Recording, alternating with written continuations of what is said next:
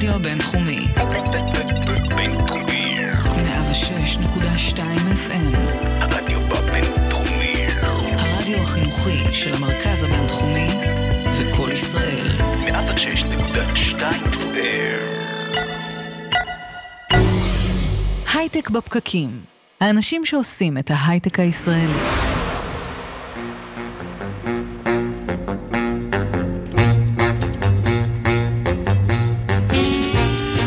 בוקר טוב, יום חמישי, 11 בינואר 2018, בהרצליה עכשיו 15 מעלות.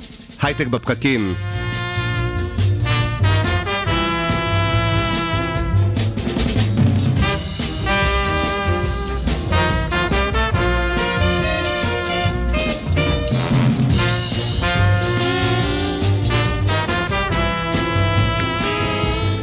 שוב, שלום לכם חברות וחברים, אנחנו בתוכנית חדשה של אה, הייטק בפקקים, עוד מעט סוף שבוע.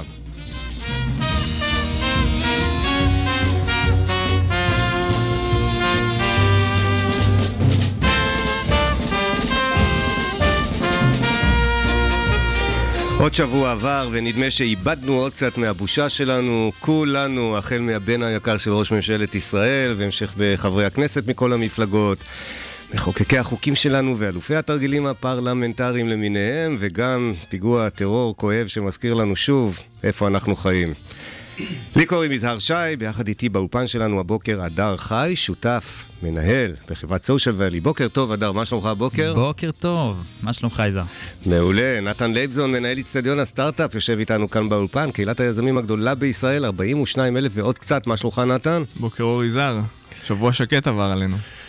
תודה לאל. אנחנו שמחים להיות כאן איתכם מעל גלי האתר ברדיו הבינתחומי, במקביל גם בפייסבוק live, שימו לב, בכלכליסט, כלכליסט הוא דף הפייסבוק, ובמקביל גם אצטדיון הסטארט-אפ, חפשו אותנו אחרי השידור בפודקאסטים, מילת החיפוש היא בפקקים. עם עוד תוכנית חדשה של הייטק בפקקים, שמלווה אתכם כרגיל לעבודה. בזמן שאתם אי שם בכבישים הפקוקים של אה, מרכז הארץ, ישראל ובכלל. אתם מוזמנים לשלוח לנו שאלות, תגובות והערות. כאן, בפייסבוק, עכשיו, תוך כדי שידור. אם נצליח, וזה יהיה מעניין אפילו, נשתדל לענות לכם בזמן. מי איתנו היום בשידור? תכף נדבר עם יורם טיץ, מנכ"ל E&Y ישראל, גיא קצוביץ', שותף מייסד ב Fusion LA, וטומי ברב, מנהל השיווק של MassChallenge, ידברו איתנו על פודקאסטים. ענבר כרמל, מנכ"לית ומייסדת אינפימה 3D Virtual Try on? זה try on, נכון? נתן. אינפימה. אינפימה, אוקיי, והיא תדבר איתנו על fashion tech, אופנת, אה, טכנולוגיית האופנות למיניהם, חדשות השבוע עם שקד דמבו, בסטארט-אפ בפקקים, סיון קלר, תארח את מוטי סגל, הוא המנכ"ל של ראוט ולה. הייטק הוא פרשת השבוע, היום יהיה איתנו היזם אלישע כהן, הוא גם מנכ"ל חברת דורביל. הולך להיות פה מעניין. הבוקר, חברים. אה, הם החליפו שם לנ... נכון, טוב, נכון, אנחנו נשאל נכון. אותו את. זה. דור, שברת את הסקופ של עוד חצי שעה, אבל אה, אלישע כהן בכל מקרה יהיה פה, יהיה כאן מעניין. והנה, איתנו, שוב חוזר חבר ותיק מרואיין מנוסה שלנו, יורם טיס, מנכ"ל ארנסט יאנג ישראל. מה שלומך הבוקר? ובצוק העיתים אני אקרא לך אחי. אחי. אחי מה אחי. שמחים שחזרת אלינו. אנחנו מדי פעם, ביחד איתך, יורם, סוקרים את מצב העולם ומצב ההייטק הישראלי, והנה, סגרנו את שנת 2017. אנחנו פה דיברנו קצת על 2017 בישראל. מה קרה בעולם? איזו שנה זאת הייתה? אז לפני שנתחיל לדבר על 2017, צריך לתת איזשהו tribute. אתמול בערב אה, זכו, או יותר נכון הכריזו על 40, אה, 40 under 40, 40 מתחת ל-40. ביניהם אנשים כמו אה, לירן גרינברג ואור עופר מ SimilarWeb, אבל מעל כולם מוישי שלנו מקמטק, באמת אה, נהדר. מוישי פרידמן, הוא גם איש המערכת של הייטק בפקקים. וואו. מזל טוב מוישי, 40 מתחת ל-40. כן, ואז חשבתי, יזהר, שאתה ואני זה 60 under 60, כאילו שזה באמת... אה, יש? כזה זה- טייטל? כן, טייטל מעליב. די מחלקים פרסים. הפרס הוא דרך אגב מינוי חינם. לבית אבות. זה מעולה. זה יהיה 60 מעל 60. עוד מעט. אני לא שומע. עוד מעט. יורם, מה קרה ב-2017? וואי, 2017 הייתה שנה מדהימה בכל קנה מידה, זה פשוט לא יאומן, אתה יודע. אה, נסדק עלה בלמעלה מ-30 אחוז, מי זוכר כזה מספר? אתה יודע, כל מדדי המניות עלו. הכלכלה של ה-OECD עלתה ב-2.3 אחוז, אה, הכלכלה בעולם מעל 3 אחוז עלייה. אה, כל הפרמטרים עולים, עולים, עולים. גיוסי ההון בקרנות הון סיכון בשנות 2017 הגיעו למע- למעל 140 מיליארד דולר. סכום שמעולם לא חצינו אותו. כן, זו הייתה שנת שיא במובן הזה? הייתה שנת שיא. אה, סביבת הריבית הנמוכה גורמת לכך שבעצם אה, כולם מחפשים אפיקי השקעה כאלה ואחרים. אנחנו רואים בעצם זרימה של הרבה מאוד כספים לתחומים האלה של אה, חוב. על אף שסביבת הריבית כל כך נמוכה, אנשים רוצים לגייס חוב באופן טבעי ואנשים רוצים להשקיע בחוב. קרנות הון סיכון, קרנות private equity, ושחקן חדש בשוק, שזה אותם cryptocurrencies, שבחודשים האחרונים של אה, אוקטובר, נובמבר ודצמבר ראינו גיוסים של קרוב למיליארד דולר בכל אחד מהחודשים האלה, סך הכל הגיוסים ב-ICO או ICOs, כמו שהאמריקאים קוראים לזה, ב-2017 עברו את ה-4 מיליארד דולר. חושב שזה יגדל? אני חושב שכרגע אין ספק שיש לנו איזשהו סוג של בועה ב cryptocurrencies. אני חושב שבו אה, יש איזשהו קונצנזוס שבכל התפתחות טכנולוגית או כל שינוי רגולטורי של התנהגות שלנו בעולם, יש איזושהי בועה שאחרי ההתפכחות ממנה וההתפוצצות שלה, hype cycle. אנחנו מגיעים, נכון, מגיעים לאיזשהו rock bottom שהוא נותן fundamental שאפשר לגדול ממנו אה, קדימה. אני מאמין להשתמש. ענק, ענק, ענק בקריפטו קרנסיס, בכל הנושא המבוזר. אה, אה, אה, בכל הנושא של רגולציה תיכנס לתחום הזה, ואנחנו נראה עוד ועוד חברות שמשתמשות בכלי הזה. קודק רק הודיע שלשום, ותראה מה זה עשה לה. לא שאני לגמרי מבין את האפליקציה שרוצה להשתמש בטוקנים האלה. אז אנחנו לא קרובים לפיצוץ הבועה? כי באמת יש הרבה אנשים שאוהבים לשמוע, אבל לא בדיוק מבינים מה זה עושה. התשובה היא שאנחנו uh, בוודאי קרובים להתפוצצות הבועה, ואני מסוגל להיות פה בעוד שנה והיא עוד לא, עוד לא תקרה, כן? כי אתה יודע, שוטה יותר גדול ממני לא תמצא לגבי נבואות, אבל uh, באותה נשימה, אני חושב שהעיקרון שעומד מאחורי השימוש בקריפטו קרנסיס, הוא uh, בעיניים שלי, uh, uh, אי אפשר להוציא אותו מהמפה, אלא כן הרגולטורים. uh, שיפחדו מלאבד כוחות uh, פעולה מוניטריים, יפעלו כדי לעצור את זה לחלוטין, מה שלא נראה ככה. יותר ויותר ארצות uh, מאמצות uh, מטבעות כאלה כאמצעי תשלום. ארסטן יאג מוכן לקבל קריפטו קרנסיס בתשלום. אתה רציני? אם אני סטארט-אפ פה, אז אני יכול להגיד, אוקיי, דמי שירות עבור הדברים הטובים שאתם עושים, אני משלם לכם בביטקוין? התשובה היא כן, וכמה שיותר אם אפשר. ומה אתה עושה עם הוולטיליות של המטבע? אני חושב שזה חלק מה... השאלה מה אני עושה בתור עכשיו מי שצובר את המטבעות האלה, אם אני חושב שזה הולך לעלות, אני חושב איך אתה קובע מחיר? זו שאלה מעניינת. נניח שאני צריך לשלם לך עכשיו 20 אלף שקל עבור עבודה יפה שעשיתם עבורי ואני משלם לכם בביטקוין, מה, מה אתם יודעים כמה זה יהיה שווה מחר? כמעט 200 אלף שקל. כמה, שת, כמה שתרצה, לי זה עולה יותר הרי, אז, אבל איך אתם שומרים על עצמכם מפני... או, יש לנו בעצם, בתוך סל השירותים שאנחנו נותנים לאחרים, בוודאי גם לעצמנו, יש לנו חטיבה שלמה שכל מה שהיא עושה זה להבטיח את הסקיוריטי של ארנקים כאלה. מצחיק, אתמול היינו בחברה שהקימה ארנקים, הפכה אותם מחמים, מקרים לחמים, אומרת, כאלה שהיו קדם, שאפשר לסחור בהם. והאיש שלנו שאמון על הנושא הזה ביקש מכולם להוציא את הטלפונים מהחדר כדי שאף אחד לא יחשוד שאולי הוא צילם במקרה את הקודים ואלוהים יודע איפה הם נמצאים. איזה פחד. רגע, אז לפני שאנחנו גולשים לנושא החביב פה על האולפן, והוא ביטקוין וקרנסי וכמה יהיה שווה הביטקוין בעוד שבוע, 140 מיליארד דולר, ומתוכם למעלה מ-4 מיליארד דולר בקריפטו קרנסיס. מעל, בנוסף. תשווה את זה רגע לשנים קודמות, זו הייתה שנה חריגה, אתה אומר? זו הייתה, ש... תראה, זו שנה חריגה מזה שכל הפרמטרים אה, התחברו לכיוון אחד והוא כלפי מעלה. אה, זה הולך להימשך בעיניך? אני, אני זקן ובא בימים, ואני לא ראיתי שום דבר שממשיך ישרה באופן ישר כלפי מעלה. תמיד אנחנו רואים היקאפים.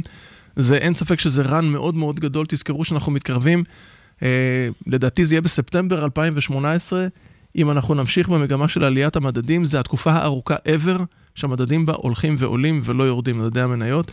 אה, אני למוד אה, בזה שתמיד מגיע איזשהו משבר, שמשבר הוא דבר נכון, הוא מנקה את הדברים הלא נכונים מהשוק, מכניס עקרונות נכונים ולוקח אותנו כולנו קדימה. סך הכל העתיד שכולנו תמיד נראה אה, ורוד יותר, וספציפית לגבי ישראל, האדפטציה שאנחנו עושים מכל סיטואציה כזאת, שמנקה ופותחת נישות ומאפשרת לנו לפעול בצורה מהירה ולהגיב מהר, נותן לנו תמיד את הזריקת עידוד להמשיך לקחת את הכלכלה של ההייטק קדימה. אז תקופה כזאת גורמת למשקיעים להיות uh, יותר אופטימיים ולהשקיע, או דווקא עכשיו נהיים יותר זהירים ומעודדים את ההשקעות שלהם בפינצ... בפינצטה? זה נורא מעניין, כי מצד אחד, אתה יודע, המחשבה שהשווי של החברות אולי הוא גבוה מדי, ומצד שני, יש להם את הטמפטיישן, כי קל להם לגייס כסף לקרנות הון סיכון. אז אם יש לך flow של כסף, you, better use it, כי בשביל מה גייסת כסף. אבל מצד שני, אתה רואה משקיעים מפעילים דיסציפלינה מאוד חזקה. זאת אומרת, אה, והפונדמנטלס בישראל תמיד היו מאוד טובים סביב טכנולוגיה. היזמים חזקים בטכנולוגיה, חזקים בלהבין מה זה עושה.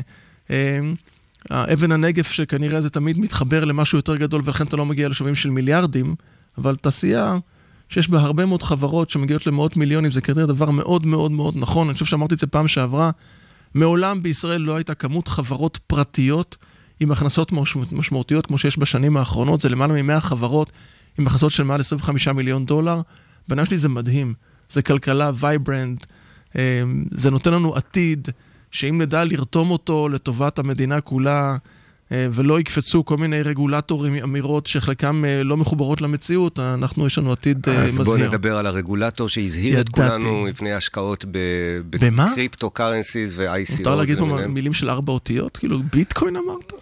כן, אבל באמת, יורם, אתה מייצג פירמה שאמורה, לא אמורה, שנותנת עצות טובות ושומרת על checks and balances וכל מה שצריך.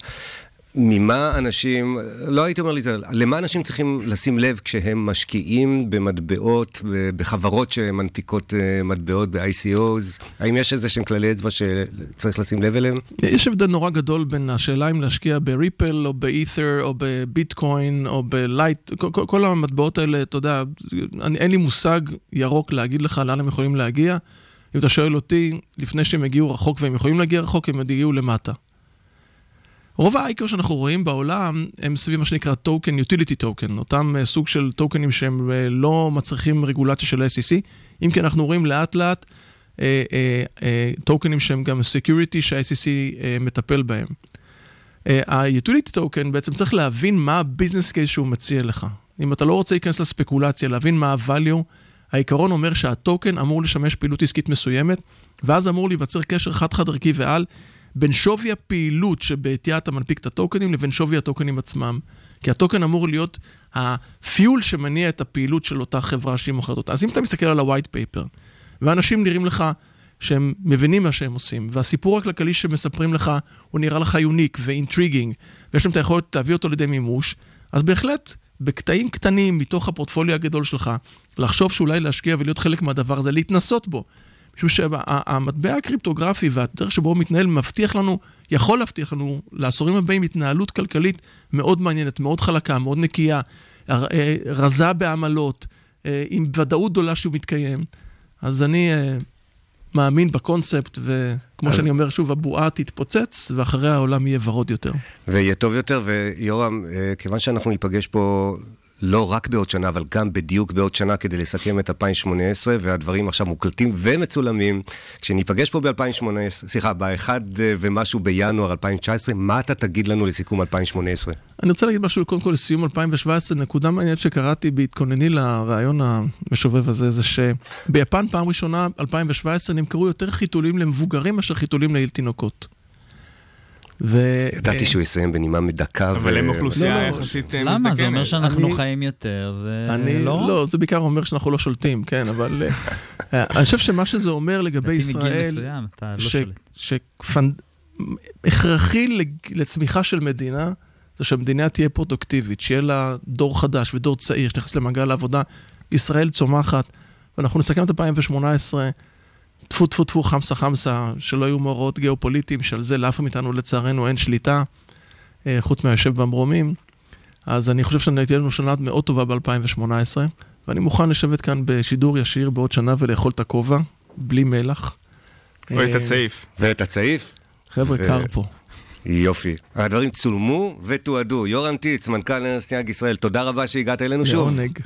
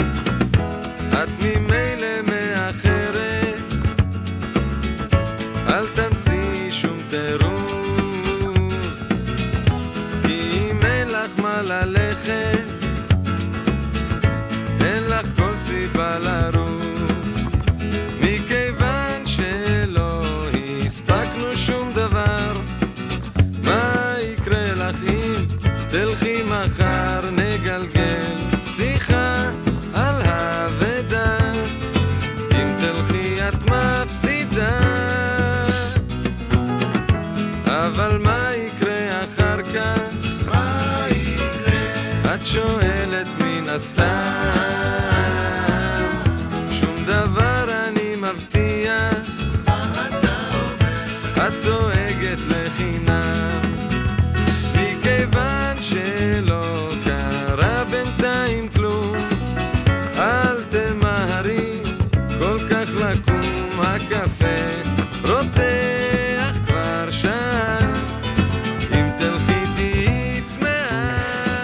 נכנסים אלינו לאולפן, גיא קצוביץ', שותף, יזם ב Fusion LA, וטומי ברב, מנהל השיווק של MassChallenge. בוקר טוב חברים. בוקר טוב. בוקר טוב. שמחים לארח אתכם, הפעם ביחד. הייתם אצלנו כבר בעבר כל אחד לחוד, ואנחנו הולכים לדבר על פודקאסטים. ייי. Yeah.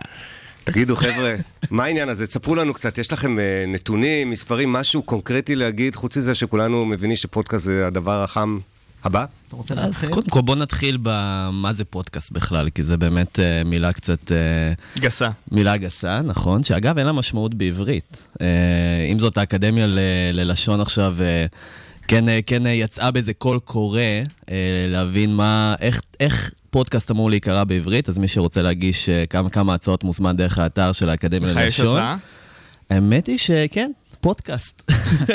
זה לא ישתנה. בוא נשאיר את זה simple, כן. אז כי אין לי כוח? לשנות את הלוגו של עוד פודקאסט לסטארט-אפים, אז אה, בוא נשאיר את זה. מה זה פודקאסט? אז פודקאסט קודם כל מורכב מהמילים pod, אה, שזה מהמילה אייפוד אה, של אפל, שיצא ב-2001.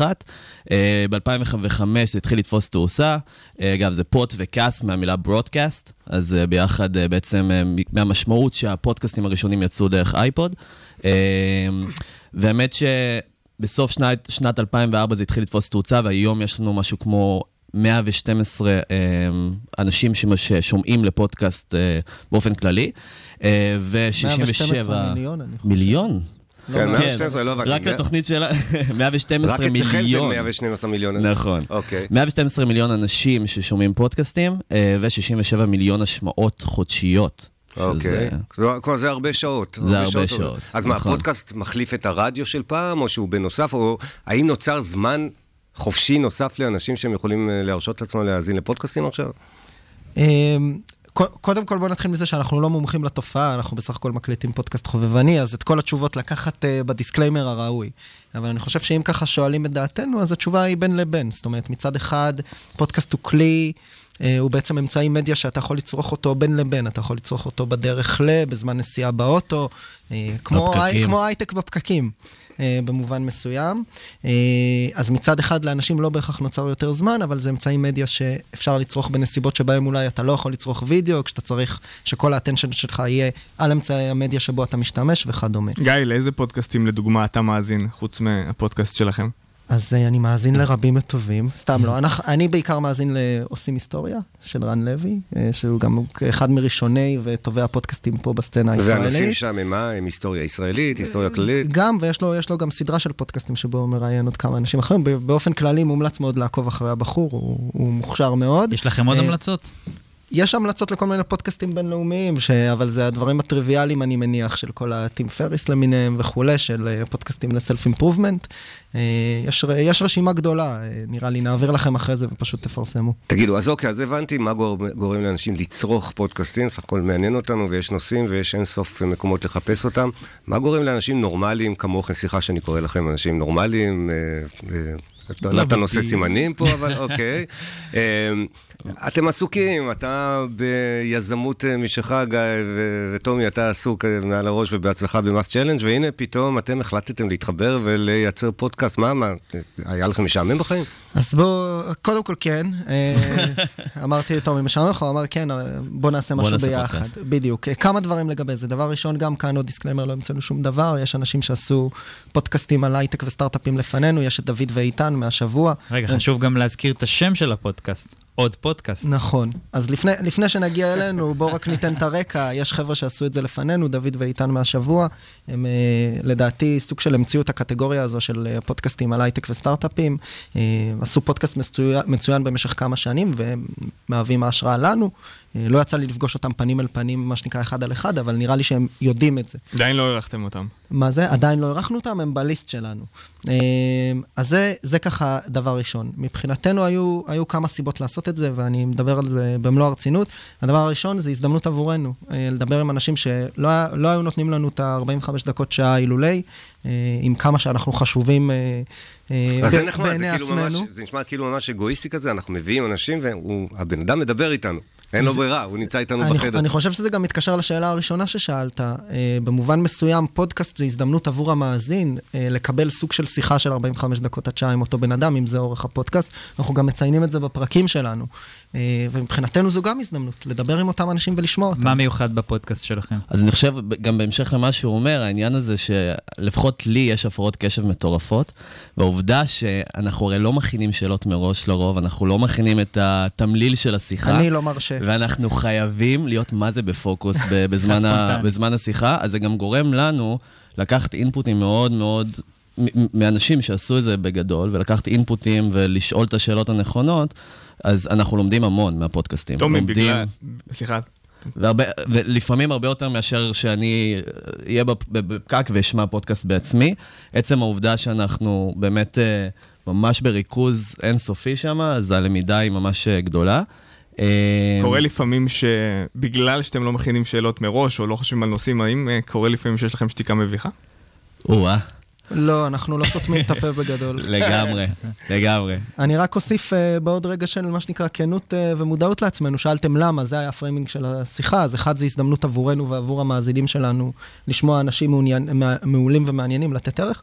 הדבר השני, וזה לא סוד, זה גם מה שנקרא self-awareness אה, ו branding עבור עצמנו ועבור הפרויקטים שאנחנו מפעילים בתעשייה. אז כל אחד שרוצה למתג את עצמו, שילך ויפתח פודקאסט? זו שאלה טובה, אה, אני חושב שבאופן כללי, בכל מה שקשור ל self branding או branding של המותג שממנו אתה עובד, הדרך הטובה והנכונה לעשות את זה היא לייצר ערך אה, שהוא עקיף והוא, והוא, והוא מה שנקרא לא מתקשר באופן ישיר ל-value proposition שאתה מציע, שם קודים לנו יש אקסלרטורים, אה, אנחנו לא מדברים בכלל על האקסלרטורים שלנו בפרקים, אנחנו מביאים דמויות מעניינות, מראי- מראיינים כי אותנו. לאנשים נמאס מפרסומות והם רוצים תוכן איכותי. אני חושב שהדרך הנכונה היא לתת value, לתת אה, value לקהל ש- היעד כן, שלך. אני חושב שזה לגיטימי, כלומר, יש פה משהו יפה שהוא באין אה, דמוקרטיזציה כזו. אתה פעם לגמרי. היית צריך להתחנן לאיזשהו מפיק בתוכנית רדיו שיואיל בטובו להזמין אותך לדקה שידור, לגמרי. והיום אתם פותחים מיקרופון ואתם מדברים עם מי שאתם רוצים. גם תראה לאן העולם הולך, כלומר, היום אתה לא צריך להיות צלם מקצועי, ואתה נכנס לאינסטגרם, ואתה יכול אה, להביא מיליוני עוקבים, גם אם אתה לא צלם, וזה פשוט הקול של האנשים, וזה משהו שבדיוק דמוקרטיזציה לאנשים שרוצים להשמיע את הקול שלהם, והיום יש להם את האמצעי הטכנולוגי וגם את הערוצי ההפצה לעשות את זה, שזה... שקורה בכל העולם, לא רק בפודקאסטים, הם באמצעי שמע, אלא גם בווידאו וגם בתוכן עם בלוגים, אז זה אותו דבר גם בפודקאסטים. אז יושב אצלכם בן אדם 45 דקות, שזה הרבה זמן, נכון. זה סיטואציה כזאת מאוד אה, קרובה. היו שם סיפורים פיקנטיים, דברים שהפתיעו אתכם, מישהו שבא, או מישהי שבא מסיפור שלעולם לא שמעתם. ו... סקופים. כן. אני היה- את הכלבה של טומי, אה, זה שהוא- הביא שפעם מה... גם לנו אחרונה הייתה שאני פעם כלבה. אנחנו גם זכינו לכלבה בשידור חי, כן. שחבר כנסת. זה היה קצת מביך, פעם אה, אחרונה שאני מביא אותה לאולפן, כי היא פשוט אה, התחילה להשתולל שם באמצע הפרק עם אה, אריק קליינשטיין מגלילות קפיטל, זה היה די מביך. היה לה משעמם, או שהתלהבה מהאקזיטים של היא גלילות. די התלהבה ממה שגלילות עושים. רק מהביצועים של הקרן הראשונה היא כבר נבחה. באופן אישי, נראה לי הרגע הכי מביך זה שהיינו צריכים לראיין את עופר בן נון, גם בגלל העובדה שאני הייתי מאוד מובך. אה, כי עבדתי בחברה, הייתי עובד ראשון בארגוס, ובעצם אה, להיות חלק מהסיטואציה שגיא גם...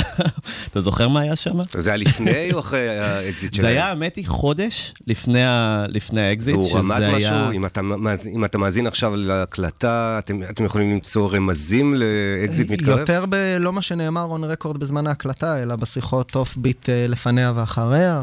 אבל הייתם אה, מקצוענים ולא הסגרתם את הסוד המתקרב ובא. אני לא ידעתי שום דבר, אבל יכול להיות לפי ה... אני לא יודע. אני בא, אז אני בא, אה, אה, טומי הוא פה ממש on the record. אני אני בא מעולם העיתונות במקור, ובניגוד לגישה של, שלי כעיתונאי, שבה אתה בא מול מרואיין אה, לראשונה ומנסה להוציא ממנו איזה סקופ, בפודקאסט מאוד חשוב להגיד, ואנחנו מאוד משתדלים לעשות את זה, הוא לא, הוא לא אירוע מאיים. זאת אומרת, אנחנו לא שואלים שאלות אה, כדי to put people on the spot, יש גם יזמים שבאו אלינו, שנפרדו משותפים שלהם, היו להם כל מיני עליות וירידות. אנחנו נותנים להם לספר את הסיפור שלהם בדרך נכון, אם שלהם. התקשורת באה ומנסה לנגח ומנסה לשאול שאלות, אה, להוציא את הרעל, אז אתם. אומרים שאתם כן. לא... זה לא אפילו. סשן זה טיפולי לא, מאוד. זה, זה פשוט, בדיוק, זה פשוט טיפולי. לא, זה לא ה framing של ה... זה לא ה framing של השיחה, המטרה שלנו היא לא להוציא סקופ, אלא לפ- אה, לגרום למרואיין או המרואיינת להיפתח. מה הרעיון שהכי אהבתם?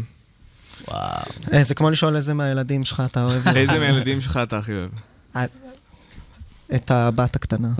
אני ילדים. אז אם תדרג, ככה- תדרג, לא הכי, אבל אחד מאלה אני, שזכורים אני לך. חושב, אני מאוד אוהב את הרעיונות עם היזמים, אה, יותר מעם המשקיעים. אני חושב שלנסות גם לרדת, אגב, זה מתחלק לשניים, אלה שהם יותר בתחילת הדרך, או גייסו כמה מיליונים, שזה להבדיל אלפי הבדלות תחילת הדרך, ולשמוע על הקשיים שבדרך, ועל איך השוק והלקוחות מכווינים את דרך הפעולה שלהם, אה, להבדיל מהרעיון והפשן שאיתו הם הגיעו, שזה משהו שמאוד שונה, ככל, מה שנקרא, מעיד על ההתבגרות של היזם. אה, ואני חושב שגם היזמים, אנשים כמו עופר מארגוס, ונגיד דיברנו עם המייסדים של דאטורמה באחד הפרקים האחרונים, זה עוד מעט יתפרסם, חבר'ה שגייסו כבר עשרות מיליונים, מנהלים מאות עובדים, אתה פתאום רואה שכאבי הגדילה הם שונים, ויש הרבה אתגרים של מנהיגות, של תרבות, של resilience למצבים, אה, מה שנקרא, הבעיות שלך לא, לא נפתרות, הן רק נעשות גדולות יותר, אה, ולדעתי זה, סליחה שאני משתמש במילים ככה שהם כאילו politically correct, אבל אנחנו באמת מתכוונים לזה, ממש humbling לראות חבר'ה יושבים, בסוף יושבים איתך בא- באולפן, נותנים אז לך שעה. יצאת לא רע מאת מי אתה מעדיף, את מי אתם חולמים? תנו לנו חמישה שמות של אנשים שהייתם מתים שיגיעו אליכם לפודקאסט חוץ בשנה מיזהר. הקרובה. וואה, וואה. צריך לפתוח את ה spreadsheet. אז יז- אז יזהר שי, אני מאוד גם רוצה. את יוני בלוך, בגלל אה, באמת העובדה שאני בא מרקע מוזיקאי, אני הכיף. מאוד רוצה ש... יוני בלוך, אנחנו קוראים הוא לך יגיע להגיע. ונעשה גם מי עוד? איזה סשן... אה, אנחנו, אולי זו הזדמנות לספר, אנחנו מאוד רצינו, אני מאוד רציתי ב, כבר הרבה זמן להביא את מיכל צור, אה, אוקיי. מקלטורה ולשעבר מ-RSA. אה, קדימה. מיכל, אה, קול היא- קורא. אז הבאנו אותה, יפה. היא תגיע בעוד חודש, טפו טפו טפו, אה, ואנחנו מאוד מאוד מתרגשים על זה, היא בעיניי דמות וגם מאוד יזהר מאוד יתארח מרשימה. אצלנו עוד מעט. יזהר יתארח. אה, זהו, גם, מעבר אה, הוא לזה, לא- האמת ש... הוא לא אמר אותי בוויש לי, שמת לב סתם, איזה מישהו כן, שמגיע. עוד כי כבר יזהר, עוד השגנו. אותך, יזהר, אתה היית לפני בוויש. אה, על הכיף. שמעתם על הטכנולוגיה שעכשיו אה, מייתרת לנו את האוזניות, שמשדרת לנו מוזיקה ישר לאוזניים? זה נראה לי... CES, כן. זה זה הדבר הגדול בפודקאסט הבא. חבר'ה, ממש לסיום, תנו לנו כן. 30 שניות כל אחד על מה מעסיק אתכם בימים אלה, Fusion LA, איפה אז אתם נמצאים? אני גיא, Fusion LA, תוכנית האצה לסטארט-אפים ישראלים בלוס אנג'לס, אה, קצת כמו המודלים של UpWest ו-NFX בסן פרנסיסקו, רק ב-LA. אה, זהו, אנחנו סיימנו מחזור ראשון בנובמבר, ממיינים עכשיו למחזור השני שמתחיל בפברואר. זהו. MassChallenge, תוכנית האצה, אה, בעל רשת גלובלית של גם תוכניות האצה, הגיע מבוסטון לישראל לפני שנתיים.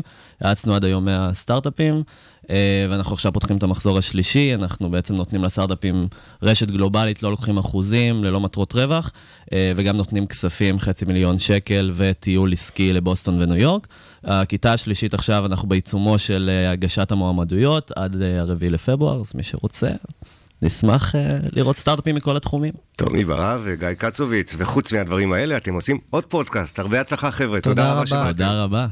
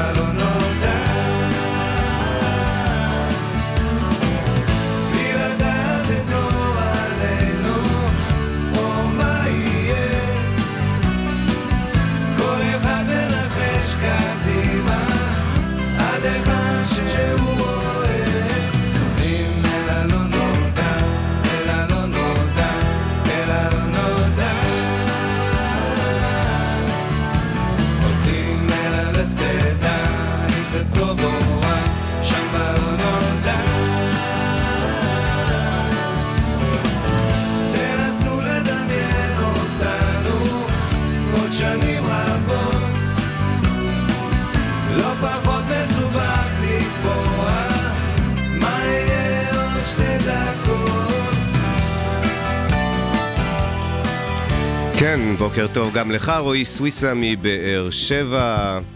ארי מנור מדבר על סטטוס-קופ, הפודקאסט של חדשנות בבריאות של מי? של מיכל חמו לוטם, הוא ממליץ עליה, גיא פוגל אומר לנו בוקר טוב, אלישע כהן אומר בוקר טוב מהדרך, דיר באלק לאחר אלינו, לאחר אלינו אלישע. ובעוד אנחנו משוחחים, חדשות השבוע, שקד דבו. חדשות השבוע. מה העניינים, יזהר? טוב, איזה ג'ינגל הכנו לך, אה? זה לא ג'ינגל, זה יש לזה. אות פינה או משהו כזה. כן, אות. היה משהו חדש השבוע, שקד? האמת שכן. אז uh, טלגרם בדרך ל-ICO הגדול ביותר בכל הזמנים. Uh, ככה אומרים השמועות. אז טלגרם, אפליקציית המסרים, מה שאנחנו מכירים, האפליקציה הזאת ששומרת לך על הפרטיות, שהיא מאוד מוצפנת, שיש בה כל מיני דברים בישראל שאנחנו לא נדבר עליהם, כמו? כמו טלגראס, והם הייתה עליהם כתבה השבוע בחדשות, שהם נכון. תרמו כסף. תרמו כסף. אני. שמעתי כתבה שזה, שהוא רצה, שהוא דיבר עם מס הכנסה, בחור שיצר את טלגראס, והוא רצה לחזור לארץ. היה שם איזה סיפור, הוא הציע ל- לשלם מס על זה. לא משנה, בכל מקרה, אנחנו מדברים על ה-ICO, הם רוצים להשיק מטבע דיגיטלי למטבע הדיגיטלי באופן אירוני, נתן, הם הולכים לקרוא גרם. גרם, אוקיי. כן, לקנות עשרה גרם בגרם. ולגמרי. יהיה לו ביקוש. עכשיו, המטבע הדיגיטלי, מטרתו בעצם אה, לשמש את ה-180 מיליון משתמשים שיש באמת לטלגרם. כי באמת כל האיתותים יוצאים על ה- על הטלגרם, ואתה יודע, זה גם אה, קצת קשור. אבל רק, אה, אתה יודע, אם נצא רגע מבדיחות הדעת, זאת חברה אמיתית, אה, הרבה ערך למיליוני. משתמשים ברחבי העולם, והם הולכים ל-ICO ענק. ענק, עצום, באמת. ה-ICO שלהם, גם קראתי על הצורה שהם הולכים לעשות את זה, הם הולכים להשאיר בעצם 52% מהמטבעות שלהם, הם תמיד ישאירו אצלם, כאילו, לעולמי עולמים, כדי לשמור על יציבות של המטבע וכדי למנוע השקעות ספקולטיביות. 4% הם הולכים להשקיע, ב, הם הולכים לתת להשקעה ללוויתנים הראשונים. הם הולכים להציע את זה ב- בסכומים יותר נמוכים, עם השקעות של אה, מינימום 20 מיליון דולר. הדר, קדימה. עם הביטקוין. שלך אתה מוזמן להיות בין הלוויתנים. תהיתי מתי הדר התחמם פה. כן, ו- כן. הדר כבר מחייך, אני רואה אותו מתקתק. מתקתק כן. במרץ במחשב. לגמרי. הוריד את ה-white paper שלהם כבר. בדיוק. בכל מקרה, כן. אה, ואז 44% הם הולכים לשחרר בעצם לשאר הציבור. זה דבר מאוד, מאוד אה, מוכר ב- בעולם ה-ICO, שמשחררים כמות מסוימת במטרה לגייס את ההון הראשוני בצורה דיסקרטית ומהירה, ולאחר מכן אתה בעצם אה, משחרר את כל שאר, ה- את כל שאר המטבעות לציבור. אחלה, אז יש לנו ICO ענק, עוד חדשות? עוד חדשות מעניינות. אז רשות המיסים מתלבשת על ענקיות ההייטק העולמיות. Uh, ידוע לנו כבר uh, מימים ימימה שבישראל, כמו בהמון מדינות אחרות, יש uh, פעולות של הקלות מס ואף פטור אפילו. לחברות גדולות וחברות בינוניות בכדי למשוך אותם לארץ, והן גם ככה מכניסות לנו, מכניסות לנו כסף לקופת המדינה על ידי אה, הכנסת עבודה כזו ואחרת ו- וכולי. אז אה, עכשיו רגע, אז בעצם, רשות המיסים הישראלית אומרת, די, נגמרה החגיגה? אה, בדיוק סוג של רשות המיסים הישראלית בעצם רוצה ל- לבקש יותר במס מה- מהחברות האלה, כמו גוגל, כמו פייסבוק, כמו מייקרוסופט. ולא יברחו מפה? אז זהו, יש השלכות חיוביות ושליליות, זו שאלה מצוינת, שתדע. תתחיל עם השליליות. אז בואו נתחיל עם השליליות באמת. אז uh, כן, אנחנו ממש uh, בפחדים שהם עלולים uh, להתקפל וללכת לאיזה אירלנד, או מקום שמציע להם הטבות מס יותר טובות מישראל.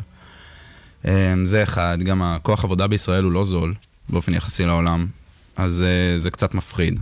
אבל uh, מגורמים שאני דיברתי איתם, הם טוענים שזה לחלוטין לא יקרה, ושאנחנו לא צריכים לדאוג. בוא נמשיך לעקוב אחרי זה, בסדר? בהזדמנות אה, נראה אם המיסים האלה אכן אה, נכנסים לתוקף, אנחנו נראיין פה אנשים גם מהחברות הבינלאומיות הגדולות. אולי מישהו מרשות המיסים אה, יסכים לבוא אלינו לאולפן ואנחנו כן, כן. נתייחס אליו בחרדת קודש, אבל וואו, אוקיי, נושא משמעותי. לכן. חדשות נוספות? אה, חדשות נוספות. אז יש לנו עוד אחת, יש את כל אה, סיפור התערוכה של CES, עכשיו סמסונג הציגה שם מחזה מרשים עם הטלוויזיות ענק שלה, וזה, אני רוצה להתמקד בטלוויזיה אחת ספציפית שתפסה לי את העין. הם אה, השיקו דגם שנקרא, שנקרא Q9S. ה-Q9S הוא טלוויזיה 85 אינץ' עם רזולוציה של 8K. כבר אהבנו. מהמם, עוד פעם וזה הגודל? כמה אינצ'ים? 85 אינץ', זה אה, אפילו לא הטלוויזיה. הכי גדולה זה כמו. הסמארטפון בערך. הם הציגו שם המסך הזה. 145 אינץ', טלוויזיה? מודולרית. אוקיי, ומה מיוחד במסך הזה? מה שמיוחד בה זה שהיא משלבת טכנולוגיה של AI, הרי תחשבו על זה, רוב התכנים שאנחנו מכירים היום. בינה לא- מלאכותית. לא, לא, לא הפיקו אותם ב-8K, הם, לא, הם לא יכולים, כאילו, אין באמת 8K בעולם, זה מעט ומה זה אומר. AI בטלוויזיה? מה... כן, מה, מה, מייח- אז מה, אז למסך מה הזה יש, ולזה? יש לו אינטליגנציה למסך הזה? יש לו אינטליגנציה, תאמין או לא. אז אה, זהו, כן, לא סתם שיש לו אינטליגנציה, הרעיון הוא שבאמצעות טכנולוגיה של בינה מלאכותית הוא משפר את האלגוריתם שלו כל הזמן, והאלגוריתם שלו מטרתו לקחת כל מיני קבצים ב- באיכות של HD או באיכות של 4K, ובעצם לדעת לשפר אותם כדי שהם ייראו על 8K טבעיים לחלוטין, אה, לשפר להם כאילו- את האיכות. יודע. לא- זה לא יחליף לי פתאום סדרות לפי מצב הרוח שלי ודברים כאלה. אה, את האמת שיש גם, יש גם. אה, גם זה הוצג שם? כן. זאת אומרת, יש מסך. של 85 אינץ' שהוא גם מאוד מאוד חכם והוא מסתכל עליי כל היום. כן. לא קצת מפחיד? והוא גם והוא מחליט מה אני. הולך. קצת מפחיד, אני אגיד לך יותר מזה, סמסונג הצהירה שמה שעד 2020, כל המוצרים שלהם, מהראשון עד האחרון, שהיא תוציא מ-2020 ומעלה, הולכים להיות אה, חכמים. אבל היא תשמור על הפרטיות. אז אין לנו מה לדאוג. נכון. אנחנו נמשיך לעקוב. שקד דמבו, חדשות השבוע. תודה תודה רבה. רבה.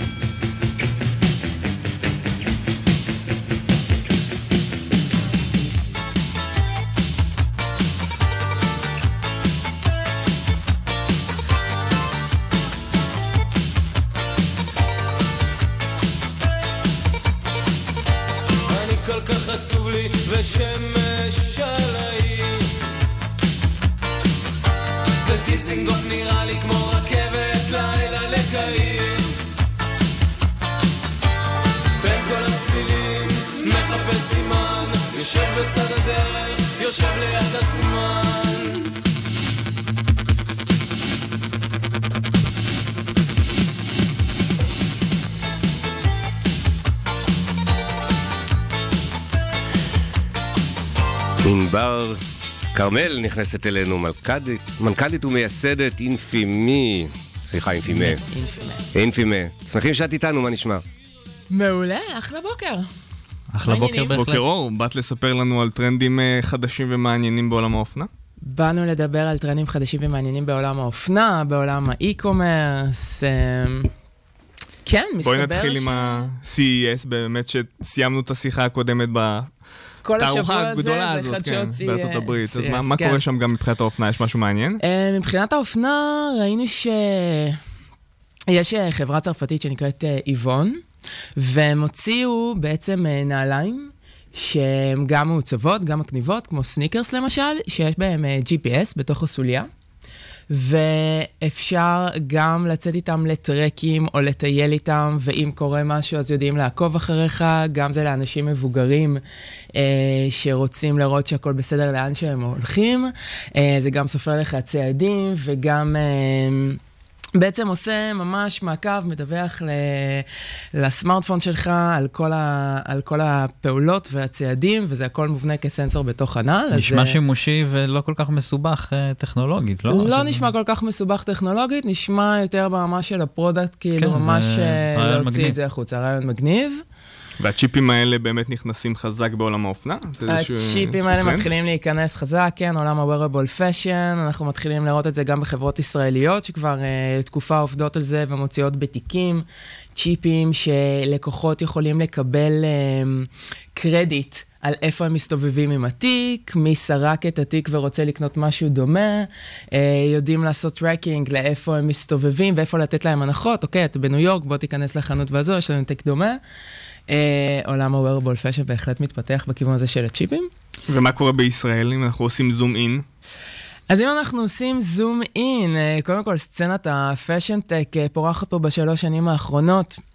זה אומר אה, שגם עולם ה e-commerce אה, מאוד מתפתח אה, מבחינת טכנולוגיות ל e-commerce, מבחינת גם wearable, מבחינת בדים חכמים והדפסות תלת מימד, שאנחנו רואים הרבה עבודה גם בשנקר ובמוסדות האקדמיים שמתעסקים גם עם פיתוחים טכנולוגיים בעולם איך הזה. זה משתלב עם הנראות של הבגד, עם היופי? כי תמיד יש את הדיסוננס הזה בין זה שזה יהיה חכם ומגניב, ואני חושב שבגלל זה גם אפל לא כל כך הצליחה הרבה פעמים להחדיר את השעון החכם שלה. כי אנשים רוצים, קודם- כל שיהיה יפה, אחרי זה נכון. שיעשה לי כל מיני דברים חכמים. נכון, אה, זה באמת אה, דילמה. הגדולים, אפל ודומיהם, עובדים עם מעצבים מאוד גדולים ובעלי שם שיודעים להוציא מוצר מוגמר כזה ברמה האופנתית. Uh, ברמה העיצובית, אנחנו רואים, uh, יש, פה עוד, יש פה עוד עבודה. כן, יש פה עוד עבודה, אבל uh, מבחינת לייצר uh, חומר גלם שהוא uh, טכנולוגי, כמו בד או כמו הדפסה, ולהוציא ממנו גזרה מגניבה, זה קורה. אני יכולה להגיד שברמה הארצית, uh, יש, יש לנו uh, גם uh, קהילת פאשנטק, uh, עשינו כנס uh, בשיתוף עם גוגל לפני uh, שבועיים על uh, חדשנויות בעולם האי-קומרס. ולמרות שאנחנו לא מעצמת אה, e-commerce עדיין, אנחנו כנראה בדרך לשם, אבל יש עוד איזה תהליך לעבור, אז למרות שישראל לא מעצמת e-commerce עדיין, ולא מעצמת אופנה גם ביחס לערים אחרות בעולם, אנחנו רואים שמבחינה טכנולוגית, הפיתוחים הטכנולוגיים לעולמות האלה של e-commerce ואופנה מאוד מאוד מפותחים, אנחנו מובילים בעולם, ואני אומר מקום בברלין ובניו יורק, אנחנו ממש מובילים בעולם ברמה של uh, fashion technology. זהו, אה, אמרת שאנחנו כביכול עדיין לא, לא מעצמת בגדים, אבל אנחנו כן מובילים מבחינת סטארט-אפים. כן. והאם הכניסה הצפויה של אמזון, שהיא גם uh, חברת retail ענק ו e-commerce, האם היא תיתן boost נוסף לאופנה המתפתחת הזאת. אני מאמינה שכן. Uh, הרבה מהסטארט-אפים uh, שעוסקים בעולם הזה, אז uh, או שמטמיעים את הטכנולוגיות פה רק כ-proof of concept בארץ, ויוצאים עם זה לעולם, או שבאמת יש עם מי, מחפשים עם מי לשתף פעולה, לפחות בשלבים הראשונים. אני חושבת שאמזון תעשה, אם באמת ייכנס לכאן בעולם של e-commerce, תעשה פה מהפכה בצורה שבה אנחנו קונים, זה לא רק אופנה יהיה, כן. אז בכלל, ברמה שבה אנחנו קונים, מזמינים אונליין. מקבלים משלוחים. משלוחים סוף סוף. מקבלים משלוחים, גם מבחינת ה shipping וכל ה-customer service וכל זה. אה, זה יעשה גם מהפכה בעולם של אונליין, יש גם הרבה סטארט-אפים טכנולוגיים שמסייעים, גם אנחנו מגיעים לעולם של מדידה וירטואלית, שמסייעים על, מאפשרים למדוד וירטואלית. אה, ולהזמין אונליין, אה, וגם בחנויות פיזיות. אנחנו קרובים לסיום. אנחנו קרובים לסיום. אז uh, נשמח לשמוע גם קצת על uh, אינפימם, מה אתם עושים בכל הדבר היפה הזה? אז uh, בדיוק, אם אנחנו מדברים על online ו offline, אז אנחנו עושים uh, בעצם מדידה וירטואלית להלבשה תחתונה בתלת מימד. אנחנו מאפשרים ללקוחה למדוד uh, פריטים שהם צמודי גוף, תחתונים, חזיות, בגדי ים, בהתאם למבנה הגוף שלה, בתלת מימד. Uh, אנחנו מוטמעים באתרי e-commerce, ואנחנו מאפשרים את החוויה גם באונליין וגם ב offline. זאת אומרת, retailer שרוצה לאפשר חוויה... של קנייה חדשה ללקוחות שלו אה, בחנות. היא לא צריכה בעצם להיכנס לתא מדידה, היא יכולה אה, למדוד בסמארטפון שלה, בתוך החנות, ואנחנו מאפשרים את חוויית ה omni-channel, שזה באמת הדבר, ה... שזה כבר קורה, הדבר הבא אה, בחוויית קנייה חדשה, שילוב של online ו offline. זאת אומרת, אני נגיד, אה, אני, לא אני, אבל אה, מישהו שרוצה לקנות הלבשה תחתונה... אה, למה לא? אה, יכול להיות. אה, רושמת את המידות שלה, או משהו כזה, כן. או שהיא ממש שמה תמונה שלה? לא, אז אנחנו פיתחנו מוצר, לא, אנחנו פיתחנו מוצר שהוא מותאם לעולם הנישתי של הלבשה תחתונה וצמודי גוף, לא באמת, אז אנחנו לא כן. לא מבקשים כן. העלאת כן. תמונה, אוקיי. אנחנו בעצם מאפשרים את זה על גבי דמות תלת-ממדית. אה, אנחנו ממדלים את החזייה או את הפריט לתלת-ממד, ממדלים את הקטלוג של אותו אה, retailer, של אותו מותג, ובעצם הלקוחה הסופית רואה אותנו מתוך האתר, והיא מזינה את מידות הגוף שלה על דמות תלת-ממדית, שמתעדכנת ומקבלת את ההמלצה באתר הספציפי הזה, איזה מידה היא צריכה לקחת. והמלצה חכמה לפריטים נוספים. ענבר כרמל, יזמת בעולם ה fashion tech, טכנולוגיות של אופנה ומנכ"לית אינפימט, תודה רבה שהגעת אלינו שוב, נשמח להמשיך לעקוב.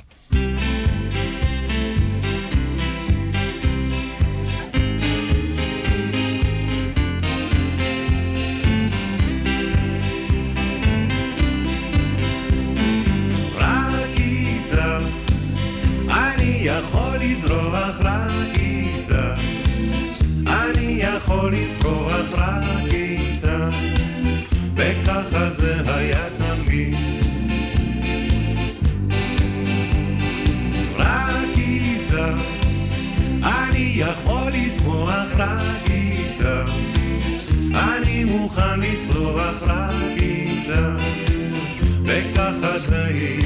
לי.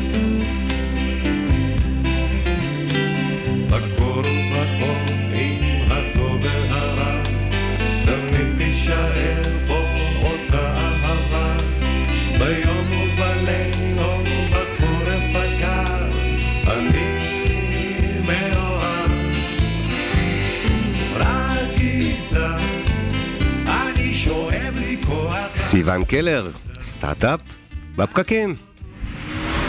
בפקקים.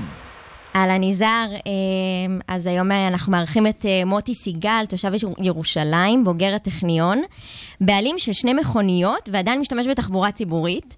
אה, אתה היום המנכ"ל של ראוט אה, ולי, אני אשמח שתספר קודם כל למה בכלל ציינתי שיש לך שני רכבים ואתה משתמש בתחבורה ציבורית. תודה על האירוח, אני שמח להיות כאן. אז מסתבר שתחבורה ציבורית משמשת בארץ משהו כמו 14% מהאוכלוסייה, באירופה קצת יותר, בארצות הברית הרבה פחות, אבל אם אנחנו מסתכלים על האופציות שיש לנו היום בטלפון הנייד, כל האופציות מדברים או על תחבורה ציבורית או על הרכב, אבל לרובנו יש גם תחבורה ציבורית וגם רכב. אז אני והשותפים שלי הקמנו את ראוט ואלי. כדי בעצם להנגיש את התחבורה הנכונה עבורכם, לא לנסות לדחוף אתכם לעשות משם שלא מתאים לכם, אלא לתת לכם את כל האפשרויות. לא הבנתי. אז איך בפועל זה עובד? נניח אני רוצה להגיע מהרצליה לבאר שבע. מה הדרך הכי טובה? היום אני משתמשת בווייז, זה מה שאני מכירה. מצוין. Waze אחלה, אה, אחלה אפליקציה, Waze אבל מדברת איתך רק על המכונית שלך, נכון? נכון. אבל אולי, יכול להיות, שהאופציה הכי טובה שלך זה דווקא לנסוע עם הרכב שלך אולי לתחנת רכבת, ומשם לקחת רכבת. הבנתי, אז אתה מסתכל על המסלול כולו בעצם, ונותן לי המלצות, קח את הרכב לשם, תחנה פה, תיקח רכבת, תעלה על מונית. אז אתם שילוב של Waze וגט טקסי ומוביט, הכל ביחד? אנחנו בעצם אה, כולם, אבל מעליהם. כלומר, אנחנו... אה, רואים את כל האופציות. אה, היום יש משהו כמו 250 אה, אפליקציות כמו אובר וליפט וכל אלה, ואנחנו משלבים את כולם ביחד כדי שאתה תחליט מה אתה רוצה לעשות. your way all the way, זה הסלוגן שלנו. מדליק. רק יש אינדיקציות כבר? זאת אומרת, בכמה זמן זה חוסך, או... המ, זו שאלה מאוד טובה. אנחנו משיקים באילת, באזור פסח, אז אה, תראיינו אותי אחר כך ואני אגיד לכם. רגע, אבל באילת זה אומר מי שרוצה להגיע לאילת, או שרק לא, לתושבי... למה אילת ולא תל אביב? אה, שאלה גם טובה. אה, אנחנו מבריקים בשאלות. תודה רבה. סיוון, שאלות יפות. אה, בעצם בגלל שזכינו בתחרות אה, של חברת GE העולמית, עשו startup challenge כזה, הזמינו מכל רחבי אירופה והארץ וכולי. והשותפה של GE ב challenge הספציפי שלנו הייתה עיריית אילת, וראו שהם חבר'ה מדליקים, ויש להם שלוש מיליון תיירים בשנה. אז זה אחלה מקום להשיק ממנו ולפרוץ אז, לעולם כולו. אז באילת זה מכניס גם את המטוס? עוד לא, אבל נרשום את זה. נכניס גם את זה, למה לא? נתת לו רעיון עכשיו. כן, את האמת, אקזיט. אנחנו, אנחנו קצת מכניסים כבר את המטוס, כי בעצם אנחנו משתמשים ב-API של אה, רשות התעופה, אז אנחנו נדע מתי המטוס שלך נוחת, ואנחנו נגיד לך אה, מתי להזמין גט טקסי לצורך העניין לקחת אותך למלון. אבל uh, המטוס שלך, אם היא תהיה ארקיע או אלעל, זה אנחנו עוד לא יודעים. אני חושב שמי שאיתנו, מי שמאיתנו נוסעים בחו"ל, משהו כמו סיטי מאפר, זה, mm-hmm. זה מקבילה אולי לראוט ולה? סיטי מאפר היא מקבילה למוביט. כלומר, okay. גם סיטי מאפר, גם מוביט משתמשים ב-APIs של התחבורה הציבורית, בחברה שהממשלה בעצם מפרסמת, ואומרים לך, אלה האופציות שלך בתחבורה ציבורית, תלך ברגל לתחנה הראשונה. או במקום זה, תיקח את המונית שלך מהמלון שלך עד ליעד שלך, אבל לשלב ביניהם, אולי אין לך כסף ל-50 יורו למונית, אבל mm-hmm. אתה כן רוצה לחסוך אה, חצי שעה של אוטובוס פרברים, לדוגמה. Mm-hmm. כן, ואתה גם, אה, בניגוד לסיטי מאפר, אתה גם לוקח בחשבון שאולי אני אסע ברכב שלי חלק מהדרך. זה בעצם, זאת המחשבה הראשונה שלנו. כלומר, אם אנחנו מסתכלים על נסיעות, אוקיי? 87% מהנסיעות בארצות הברית הם ברכב פרטי. חייבים להסתכל קודם כל על הרכב הפרטי, ואז להגיד לך, אתה יודע מה? אתה תהיה בפקק 20 דקות מתוך הנסיעה שלך. למה שתשב בפקק? אנחנו נראה לך איפה לחנות. תעלה לאוטובוס, תיסע בשקט. זה כולל חנייה. כן, כן, אבל חניה על ידי צד ג', כלומר, אם מסתכלים על, על הערים החכמות בעולם, שיש הרבה, יש לרובם כבר אה, אפליקציות חניה שמחוברות כבר למערכות העירוניות. Mm-hmm. כלומר, אז אנחנו נתחבר דרך העירייה ונגיד לכם, חבר'ה, יש חניה, אולי אפילו חניה בחינם, כי עברתם לתחבורה ציבורית. מה הקשיים שלכם? אה, קודם כל קשיי ביצוע. כלומר, אה, הרעיון הוא מגניב, תודה רבה, אה, אבל הוא לא רעיון שלי. כלומר, אנחנו בדיבורים עם פרופסורים מהאוניברסיטה העברית בירושלים, הרעיון קיים משהו כמו 20 שנה, קוראים לזה מולטי מודל, כלומר, יש איזו ספרות ענפה. אבל בניגוד לאמצעי תחבורה יחיד, אה, שהבעיות האלה נפתרו בשנות ה-70, יש את דייקסטרה, יש את A-Star, כל מיני דברים אה, שאתם מכירים מהפקולטה פה ליד. אה, אם אני רוצה לשלב בין כל האופציות השונות, אז בעצם יש לי בעיה אקספוננציאלית, נכון? כל פעם שאני מכניס עוד אחד, זה בריבוע ובריבוע ובריבוע. נכון. ובריבוע. אז קודם כל יש קושי טכנולוגי, וכאן המקום לדבר על השותף שלי, אילן פרידסון. שהוא אחד הגאונים, והוא עשר שנים כבר מתעסק בנושא הזה של, של Machine Learning וסטטיסטיקות וכל הדברים האלה. אז זה קודם כל. הדבר השני, אני חושב, זה לראות אם זה יצליח, נכון? כל אחד יכול לחלום, אבל בואו נראה אם נבצע.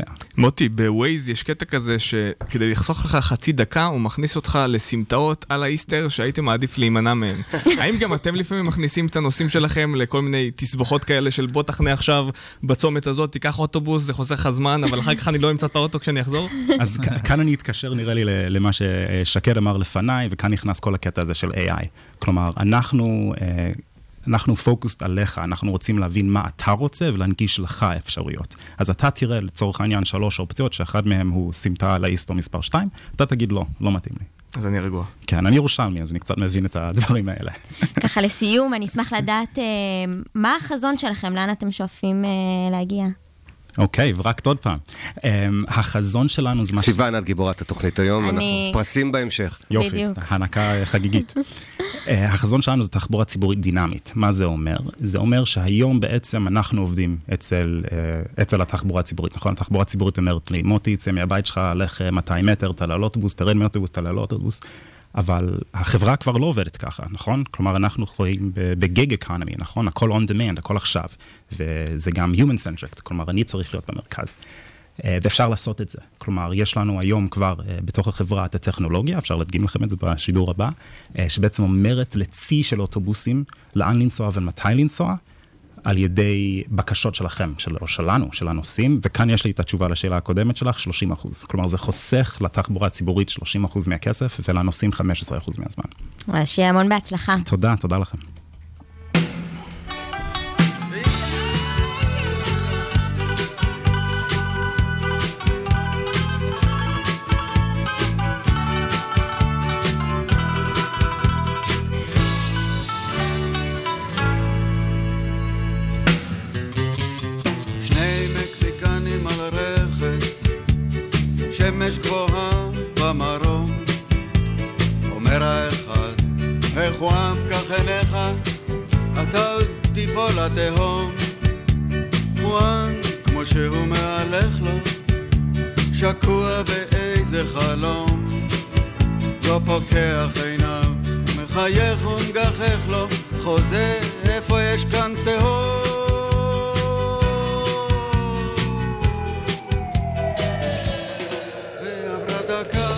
בוקר טוב לאלישע כהן. בוקר טוב, בוקר טוב, בוקר טוב. קראתי לך מנכ"ל דורביל בעבר, אבל עכשיו אתה מנכ"ל נייבר, ואנחנו שמחים לארח אותך איתנו. תודה, גם אני, גם אני שמח להיות פה. אלישע, אתה חוזר אלינו עם פרשת השבוע, והפעם פרשת וארא. פרשה חשובה, פרשה שמתחילה לדבר על אה, המכות למיניהן. לכן אמור לבני ישראל, אני אדוני והוצאתי אתכם מתחת סבלות מצרים, והצלתי אתכם מעבודתם, וגאלתי אתכם בזרוע נטויה ובשפטים גדולים. ולקחתי אתכם לי לעם, והייתי לכם לאלוהים, וידעתם כי אני אדוני אלוהיכם, המוציא אתכם מתחת סבלות מצרים. אלישע כהן. טוב, אז ככה, אז בגדול מסתבר שכל נושא רייטינג וכל הדברים האלה כבר היה קיים כבר בתקופתו. Uh, כי בעצם מה שקורה פה בדבר הזה ש, שאנחנו uh, קוראים בפרשה הזו זה ש... Um, תחשבו כאילו על הקונסטלציה שאנחנו, שקורית ב, בסיפור הזה, מבחינת סיפור התנ"ך שאנחנו קוראים פה. זה מגיע בן אדם uh, למדינה הכי מחושפת בעולם בערך בתקופתו, שנקראת מצרים, ואומר, אתם שומעים, העם הזה שנקרא יהודים, יש איזה גורם ב, ביקום שקוראים לו אלו, אה, אלוקים, שאומר, תוציאו, תוציאו את העם הזה ממצרים. אה, ואז אה, המנהל של העניינים, שקוראים לו פרעה, אומר, אין בעיה שנוציא אותו, רק תגידו לי מי אתם ולמה אתם חושבים שנראה לכם שנעשה את זה. אז הוא אומר, מה זאת אומרת? אנחנו, אנחנו שליחים של, של, של מנהל העולם, של אלוקים, ותוציאו אותם. אז הוא אמר, טוב, תוכיחו שאתם יודעים לעשות משהו אלוקי. חשבתי שהוא אומר, הצחקתם אותי. כן, הוא בגדול אמר, הצחקתם אותי, אבל בואו תנו לי, למה שאני אעשה את זה? אז אומרים, אנחנו יודעים לעשות דברים שאתם לא יודעים לעשות. והדבר הראשון שאהרון עושה, אח של משה, זה הוא לוקח מטה, זורק אותו לרצפה, והמטה הזה הופך לנחש. זה, מה, זה בעצם מה שמסופר. עכשיו תחשבו על זה שמישהו יבוא לפה, ייכנס ל, ל, ל, למקום, למקום מסוים שכולם יודעים לעשות משהו מסוים, והוא יעשה את זה, ו, וזה יהיה בשביל להוכיח שהוא יכול לעשות משהו, זה יהיה קצת אבסורדי וקצת מגוחך, כן? אה, זה קצת מוזר, וכאילו, אם אנחנו חושבים על זה, אה, מה הרציונל של זה בעצם? זאת אומרת, מגיע בן אדם, עושה משהו שכולם יודעים לעשות, והוא רוצה שבגלל הדבר שהוא עושה, יוציאו עם שלם של עבדים ממדינה. כאילו, זה די מטורף. ואז בהמשך אנחנו שומעים ש, ש, שבעצם יש... פרעה אומר כאילו, צחקתם אותי, לכו הביתה, ואז אומרים, אה, ככה? אין בעיה, אנחנו ניתן לך דם. אה, אתה לא, אתה לא מסכים? אה, אין בעיה, אנחנו ניתן לך עוד מכת צפרדע. דם, צפרדע, קינים, בקיצור, ואז הרוב. 12 מכות, שין, בדיוק. ברד, כן. במכה השלישית, במכה השלישית יש מכת קינים. אה, והמכת קינים, אה, מסופר ביהדות שהכינים היו קטנות, והחרטומים של מצרים, הפרעונים של מצרים, לא, לא ידעו איך לעשות את זה. ואז הם אמרו, כן, יש פה אצבע אלוהים, יש פה איזה משהו שאנחנו לא מבינים איך הוא קורה, וכנראה שני החבר'ה האלה, משה ואהרון שהגיעו, הם כנראה חבר'ה רציניים. עכשיו, מה הרציונל? מה, למה, למה בעצם הקדוש ברוך הוא עשה את זה? אה, אז אתמול שמעתי איזה rabbi בהרצליה שאמר שגם אלוהים מבין ברייטינג. והוא בא ואמר, אנחנו רוצים שכל העולם יצפה בזה, אנחנו רוצים שכולם ידברו על זה, שכולם יגחכו את זה, שכולם יגידו, אה, חבר'ה האלה לא רציניים, אה, הם באים לפה, עושים פה מכת אה, דם, צפרדע, כולם יודעים לעשות את זה. ואז כולם יסתכלו על זה, ואז כשכולם מסתכלים על זה, להביא את המכה הגדולה. שזה היה בעצם המכה השלישית, אה, ואז באמת כולם אמרו אה, אצבע אלוהים. אז מה שאני מסתכל ולוקח מהפרשה הזו, זה שבעצם, אה, שאם אתה עושה, שאם אתה עושה בעצם אה, משהו, אה, וכולם בסביבה שלך מגחכים עליך, או לא, זה בעצם בהגדרה שלי יזמות. שאם הסביבה שלך באה בעצם ואומרת, אה, אה, זה לא בהכרח יעבוד, זה לא בהכרח נכון, אתה לא באמת בשוק הנכון, אתה צריך לעשות את זה בצורה אחרת. אם אתה מאמין בדרך שלך, אה, לך תעשה את זה ותעשה את זה all the way, ו- ו- ת- ובסופו של דבר, אם זה באמת נכון והדרך שלך אמיתית, אז אתה תצליח לעשות את זה. ומי כמוך יודע את זה, אלישע כהן, מנכ"ל נייבר, יזם הייטק שעושה את זה כל הדרך, ו- ולא מהסס, נכון? פרשת וארא, והבאתי אתכם אל הארץ אשר נשאתי את ידי לתת אותה לאברהם, ליצחק וליעקב. תודה רבה, אלישע כהן. שבת שלום לך. תודה רבה לכם, שבת שלום.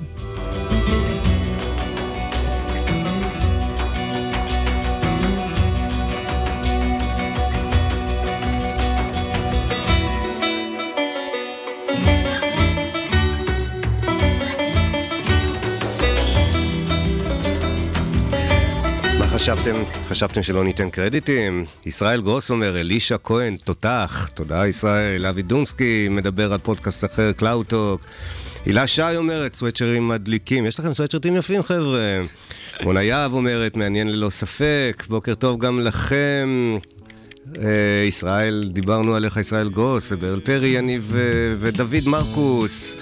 שרון המאושר, גיל כהן, רון קמחי, גיל שורקה ועוד מאזינים רבים שמצטרפים אלינו הבוקר. תודה רבה שאתם איתנו. דף הפייסבוק של כלכליסט מלא כאן בהערות, וכנ"ל גם אצטדיון הסטארט-אפ. תודה לכלכליסט על שיתוף הפעולה הזה.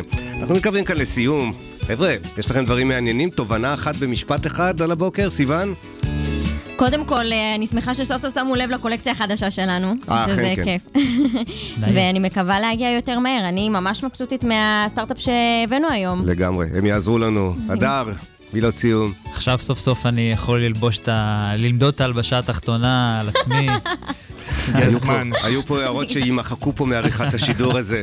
נתן, דברי סיום. בדיוק לפני שנה הייתה התוכנית האחרונה של הגר שגיא, אחת המייסדות שלנו של התוכנית, זו הייתה תוכנית מרגשת, ותודה לך פייסבוק שהקפצת את הידיעה הזאת. הגר, אם את שומעת אותנו, הנה אנחנו מתגעגעים בנוסטלגיה, דמעות בעיני הנוכחים באולפן, שימו לב. תודה רבה לכם, הדר חי, סיון קלר, נתן לייבזון, שהייתם איתי כאן באולפן, תודה לאורחים שלנו הבוקר, ליורם טיץ, גיא קצוביץ, טומי ברב. ענבר כרמל, מוטי סגל ואלישע כהן מפיקים את השידור הזה שלנו הבוקר, סיון קלר ורועי קליק. מפיק הדיגיטל הוא שקד דמבו, מפיק ראשי של התוכנית, הדר חי. עורך מוזיקלי באולפן והמנהל של כולנו, אורי טולדנו. תהיה בריא, אורי, שיעבור הצינון בקלות. הביא לשידור דניאל ליסנר. תודה לכלכליסט על שיתוף הפעולה, תודה לרדיו הבינתחומי של המרכז הבינתחומי כאן בהרצליה, ובעיקר אתם המאזינים, תודה לכם שהאזנתם בפקקים בדרך לעבודה. סעו בזהירות. יום טוב ומהנה למי שכבר נמצא במשרד. ביום חמישי הבא אנחנו חוזרים אליכם שוב עם אורחים חדשים ואנשים שעושים כמוכם את ההייטק הישראלי.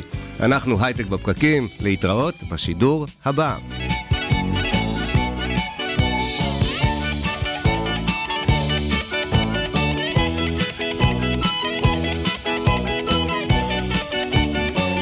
אהבתי, אהבתי את הקטע הזה שנוסעים עם, ה... עם הסטארט-אפ, נכון? מדליק לגמרי. כן. נוסעים, לגמרי. האופטימיזציה של הדרך לעבודה. לגמרי, אולי זה יחסוך לי באמת, אה, במקום אה, שייקח לי שעתיים להגיע למקום העבודה.